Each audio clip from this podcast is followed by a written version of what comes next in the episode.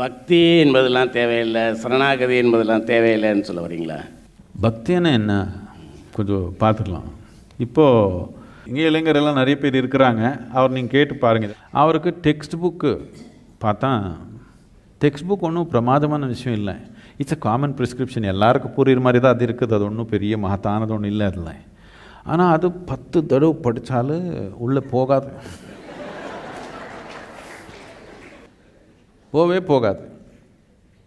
என்னத்துக்குன்னா அது கூட ஒரு உணர்வு பூர்ணமான ஒரு ஈடுபாடு அதில் இல்லை. ஒரு லவ் ஸ்டோரி கொடுங்க அவருக்கு. இப்படி படித்தாங்கன்னா நூறு பேஜ் படித்தா நூறு பேஜ் அப்படியே இங்கே இருக்குது. எல்லாம் சொல்லுவாங்க டைலாக் சொல்லுவாங்க சினிமாவுக்கு போய் வந்து. ஆமாம் சினிமாவுக்கு போய் வந்து அங்கே ஹீரோ சொன்ன டைலாக் எல்லாமே எங்கே வேணாலும் ரோட்டில் எல்லாம் விடுறாங்களா இல்லையா? எதுக்குன்னா எங்கே உங்களுக்கு உணர்வு பூர்ணமாக ஈடுபாடு வருதோ அங்கே மட்டும்தான் உங்கள் ஞாபகம் உங்கள் புத்தி எல்லாமே ஒரு உயர்ந்த நிலையில் செயல்படுது. இதனால பக்தின்றது என்னன்னா இது ஒரு விதமான காதல். இப்போ அவர் பக்கத்து வீட்டு பொண்ணு கூடயோ பையன் கூடயோ காதல் பண்ணாங்கன்னா என்னென்னோ தாறுமாறு நடக்குது. அதனால் இங்கே இல்லாதவங்க கூட நம்ம ஒரு காதல் பண்ணிக்கிறோம். எந்த பிரச்சனையும் நமக்கு வரக்கூடாது. இது ரொம்ப இது தப்பாக நினச்சிக்க வேண்டாம். இது இது பிரமாதமான ஒரு கருவி. இது ஒரு பிரமாதமான கருவி.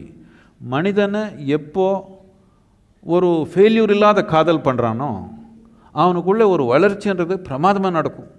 இப்போ இவர் கூட அவர் கூட பண்ணால் இவர் இன்னைக்கு ஒரு மாதிரி இருப்பாங்க நாளைக்கு இன்னொரு மாதிரி பண்ணுவாங்க. டெய்லி பொய்யே இருக்குது. ஆனால் நாம் கிருஷ்ணன் பார்த்தா நமக்கு ஒரே காதல். அவனுக்கு வந்திருந்தால் நமக்கு கொஞ்சம் எவ்வளவோ பாதிப்பு இருக்கும். அது வேறு விஷயம். நமக்கு இப்படி எதுக்குன்னா இப்போ கிருஷ்ணான்றது ராமான்றது இன்னொன்றுன்றது நாம் ஒரு மனிதனை பார்க்கல. சில தன்மை எல்லாம் சேர்த்துட்டு இப்படி இந்த தன்மை சேர்த்தனா இவனு கிருஷ்ணா இந்த தன்மை சேர்த்தா இவன் ராமா இவன் சந்த தன்மை சேர்த்தனா இவன் இயேசு ஏதோ நம்ம ஃபிக்ஸ் பண்ணோம். அவன் அந்த மாதிரி இருந்தானோ இல்லையோ அது நமக்கு வேண்டாம். நம்ம மனத்தில் நாம் அப்படி ஃபிக்ஸ் பண்ணோம். நம்ம மனத்தில் ஃபிக்ஸ் பண்ணால் நம்ம உணர்வு இல்லாமல் அங்கே இருக்குது. நம்ம உணர்வு எல்லாமே அங்கே இருக்கிறதுனால நம்ம மனம் ஒரு நோக்கமாக இருக்குது. அசையாது இப்படி. எப்போ மனம் ஒரு நோக்கமாக இருக்குதோ ஒரு அஞ்சு நிமிஷம் மனம் ஒரு நோக்கமாக வச்சிங்கன்னா நீங்கள் சாமானியமான மனிதனாக இருக்கிறவன் அதிசயமாக மனி அதிசயமான மனிதனாக போயிடுவீங்க. இது பலவிதமாக வெளியப்படுத்திருக்குது இப்போ நீங்கள் ஏதோ ஒன்று செயல் செய்கிறீங்க நீங்கள் ஜெர்னலிஸ்டாவோ இல்லை ரைட்டராகவோ இருக்கிறீங்க. அது மேலே நீங்கள் செய்கிற செயலில் உங்களுக்கு ஒரு பக்தின்றது இல்லைன்னா நீங்கள் ஒரு உயர்ந்த நிலைக்கு போகிறதுக்கு வாய்ப்பே இல்லை. பக்தின்னா கடவுள் பற்றி இல்லை. பக்தினா இது? நமக்குள்ளே இருக்கிற தன்மை. நம்ம உணர் உணர்ச்சி பூர்ணமாக இருக்கிற சக்தி எல்லாமே ஒரு நோக்கமாக போட்டோம்.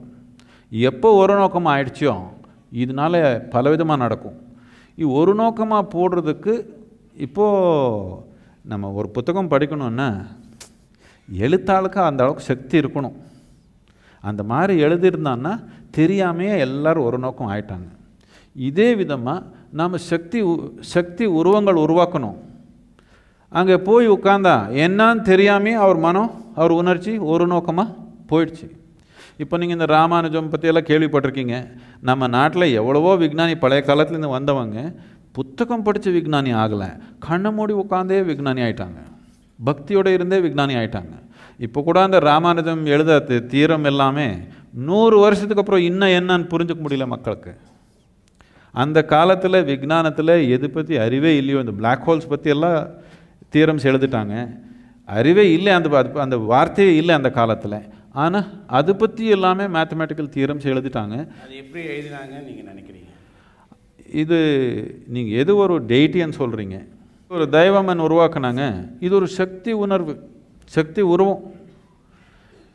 சக்தி உருவம்னு என்னென்னா பூரா பிரபஞ்சமே சக்தி உருவம் தான் அதில் சில இடங்கள் நாம் ஒரு விதமாக உருவாக்குறோம். அது ஒரு கதத்து மாதிரி. இப்போ கதை தெரிந்தால் பிரபஞ்சமே நம்ம கையில் வருது. இப்போ இங்கே இருக்கிறோம் நாம். இது செவர் இருக்குது கதை இருக்குது. இப்போது அந்த செவத்துலேயே வெளியே போகிறதுக்கு முயற்சி பண்ணாங்கன்னா கொஞ்சம் தலை ஒடிஞ்சு போயிடும். இந்த கதத்திலே உள்ளே போது பண்ணாங்கனால அடிப்படும் ஆனால் அங்கே ஒரு டோர் ஹேண்டில்னு ஒன்று இருக்குது. அது இப்படி பண்ணி இப்படி பண்ணால் தான் உலகம் நம்ம கையில் கிடைக்கும். அது ஒன்றும் நமக்கு புரியலன்னா இப்போ நீங்கள் இந்த ரூமில் பூட்டிட்டு சும்மா ஏதோ ஒரு விலங்கு விட்டிங்கன்னு வச்சுக்கோங்க. அதுக்கு டோர் ஹேண்டில்னா என்னன்னு புரியல. சும்மா அங்கே ஓடி இங்கே ஓடி என்னென்னமோ பண்ணி இங்கே சத்திடுவது. மனிதனுக்கு அந்த டோர் ஹேண்டில் என்ன புடிச் புரிஞ்சதுனால இது ஓப்பன் பண்ணால் உலகம் எல்லாமே நம்ம கையில் நமக்கு நோக்கி வர மாதிரி ஆயிடுச்சு நமக்கு. இது இப்படி தான் இது ஒரு கதம். எல்லாமே சக்தி உருவம் தான். அதில் சில உருவங்கள் நாம் உருவாக்குனது சுலபமாக நாம் அது கதம் திறக்க முடியும். அது திறக்கிறதுக்கு ஒரு ஒரு என்ன பாஸ்கோட் இருக்குது. அதுக்கு ஒரு மந்திரம் அதுக்கு ஒரு ஒரு முறை எல்லாம் பண்ணி வச்சுருக்காங்க. அப்படியே நடந்தால் அந்த ஒரு கதை தெரிஞ்சு எது எது உங்களுக்கு தெரியாது எல்லாமே உங்கள் நோக்கி வர மாதிரி ஆயிடுச்சு. நான் எப்படி உட்காந்துருக்கேங்க எந்த வேதமோ உபனிஷத்தோ இன்னொன்றும் எது படித்ததில்லை நான். அது மட்டும் இல்லை எது படித்ததில்லை நான்.